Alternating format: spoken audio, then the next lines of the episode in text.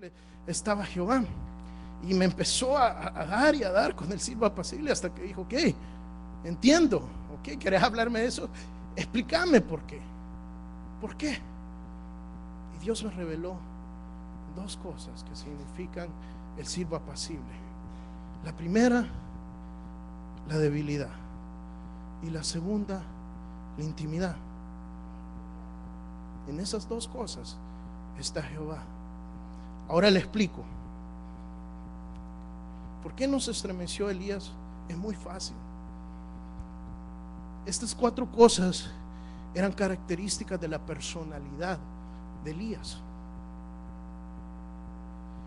Elías estaba sumamente acostumbrado a vientos huracanados. El mismo viento que azotó el aposento alto en, en, en Hechos de Pentecostés, ese mismo viento del Espíritu Santo vivía día a día en el espíritu de Elías. Elías estaba lleno del Espíritu Santo.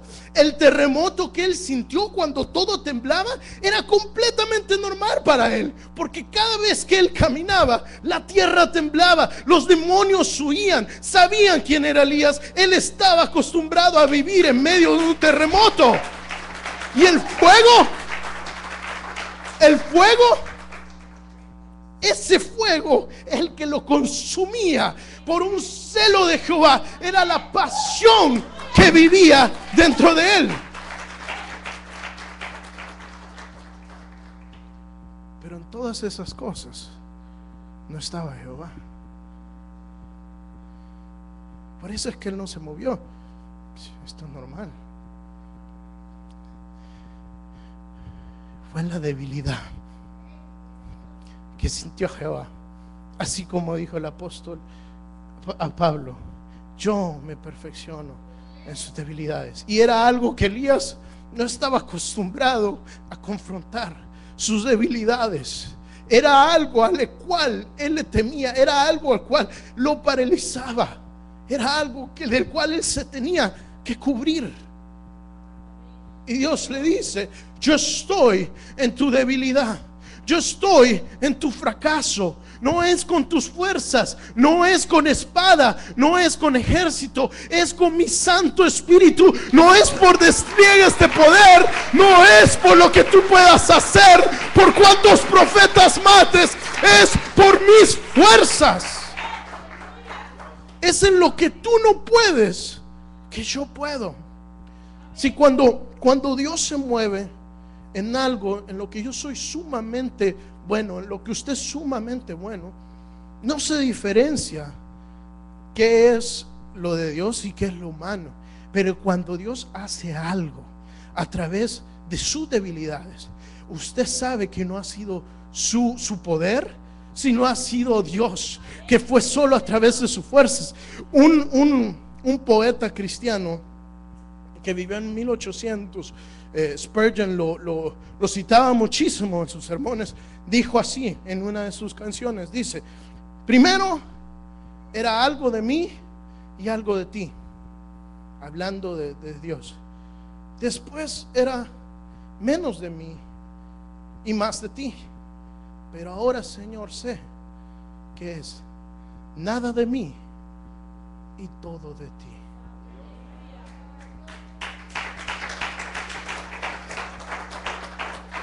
Cuando Dios se lleva a la cueva del fracaso, es porque Él se quiere perfeccionar en sus debilidades. El quebranto de tu fracaso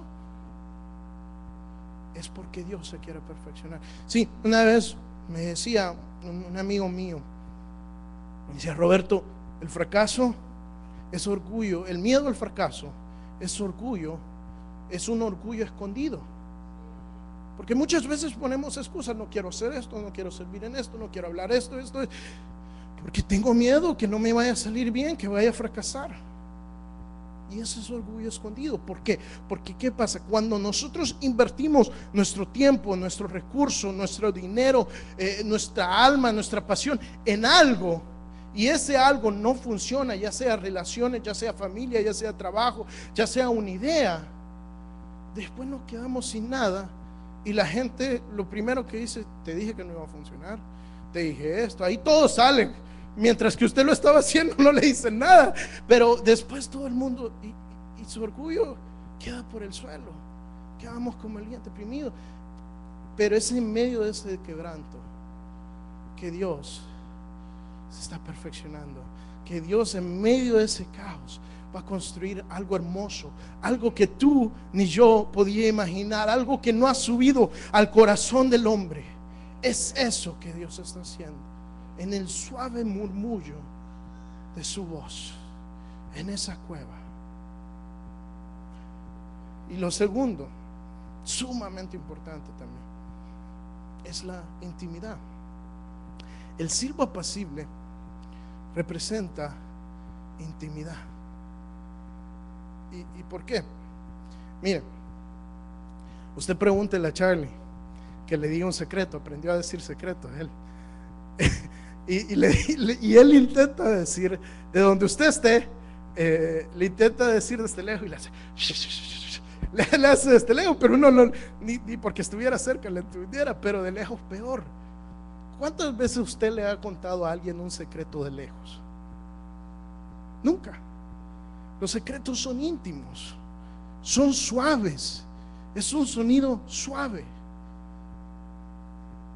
y se tienen que contar de cerca.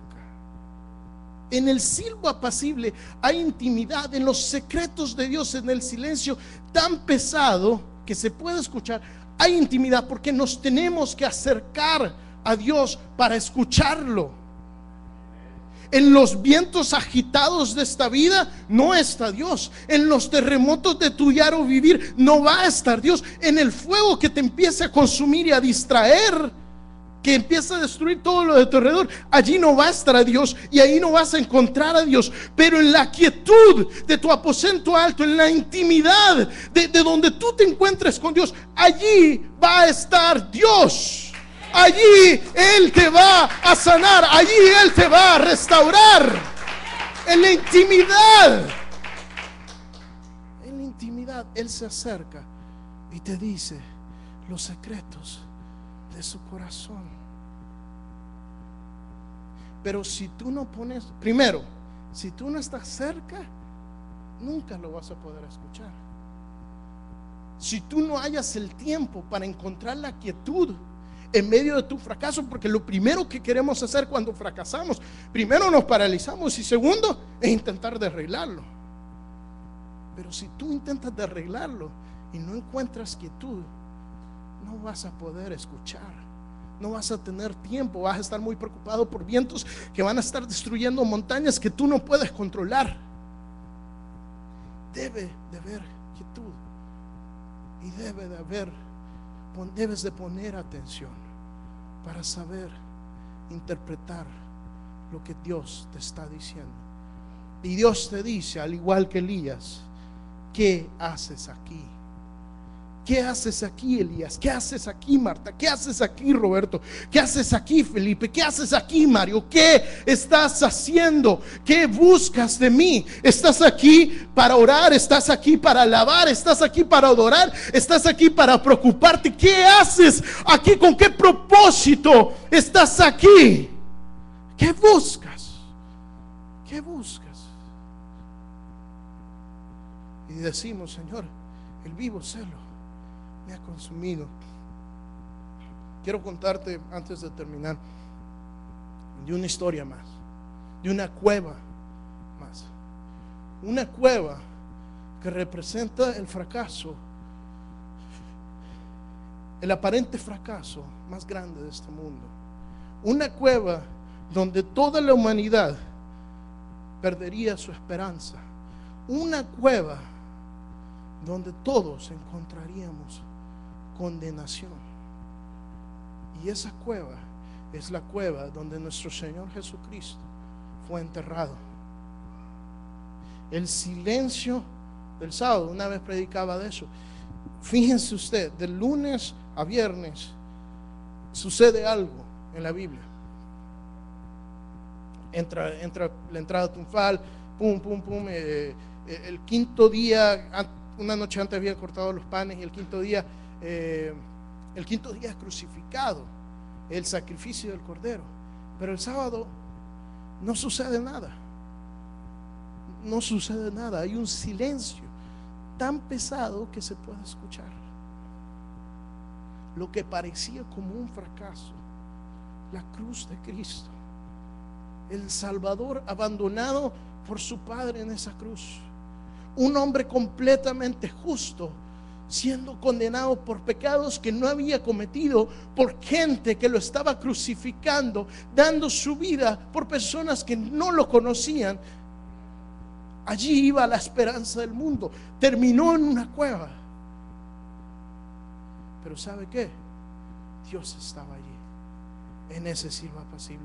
Y al tercer día Él resucitó, dándonos vida, dándonos esperanza, dándonos futuro, dándonos poder, para que hoy Él nos dice: ¿qué haces aquí? ¿Qué haces aquí? Y nosotros como iglesia respondemos: Señor, el vivo fuego de tu Espíritu nos ha consumido. Señor, mira nuestra nación, que se ha vuelto, se ha dado la espalda a ti y no te ha buscado, ha lavado los baales y solo hemos quedado nosotros. Y Dios te dice: no estoy en el fuego de la crítica, no estoy en el viento del odio, no estoy en el terremoto, estoy en el silbo apacible. Y no has quedado solo tú, sino siete mil, un número simbólico que no ha doblado rodilla, porque hay un remanente, iglesia, en esta nación y en este mundo que no ha doblado rodillas a los baales, que no se ha dejado llevar por este mundo. Ese es nuestro Señor Jesucristo. Esa no es nuestra esperanza. Yo no conozco tus fracasos. Tal vez algunos aquí no han tenido un fracaso significante recientemente, pero tarde o temprano lo vas a tener. Y cuando lo tengas, acuérdate que es a través de tu debilidad y es a través de la intimidad que el Señor se está perfeccionando y te está hablando. El fracaso que hemos vivido como nación no es el final. No es el final, iglesia. Aunque el gobierno no puede hacer nada, Jesucristo reina. Y la esperanza no está en un gobierno, en leyes y en hombres. La esperanza está en Dios. Siempre Dios va a guardar su remanente, porque el que no ha conocido el fracaso no puede ser grande, ya que la prueba de la grandeza es el fracaso. Te invito a que te pongas de pie. Vamos a orar. Padre, gracias, Señor. Gracias por los fracasos, Señor, que parecen que nos han destruido, que parecen que han eh, derribado, Señor, nuestros sueños, Señor Jesús. Pero, Señor, tú estás sobrando en nuestras debilidades, te estás perfeccionando, Jesucristo. Señor, te amamos porque sabemos que hoy quieres tener intimidad con tu iglesia, Señor. Que hoy, Señor, quieres encontrarnos. Que hoy, Señor, no nosotros corremos a ti, pero tú corres, Señor, a nuestro encuentro y nos abrazas, Jesús. Nos abrazas, Señor Jesús. Gracias, Padre Santo. Te amamos, Señor Jesús. Te amamos, Señor. Te adoramos. Te adoramos. Me vistes a mí.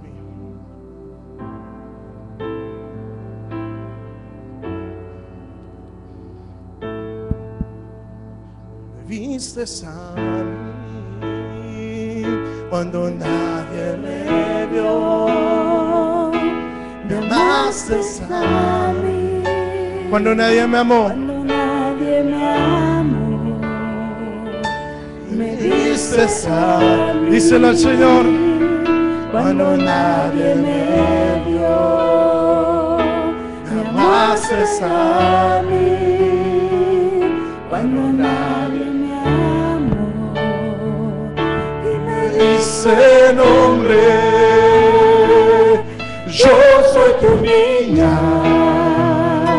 la niña de tus ojos, porque me amas.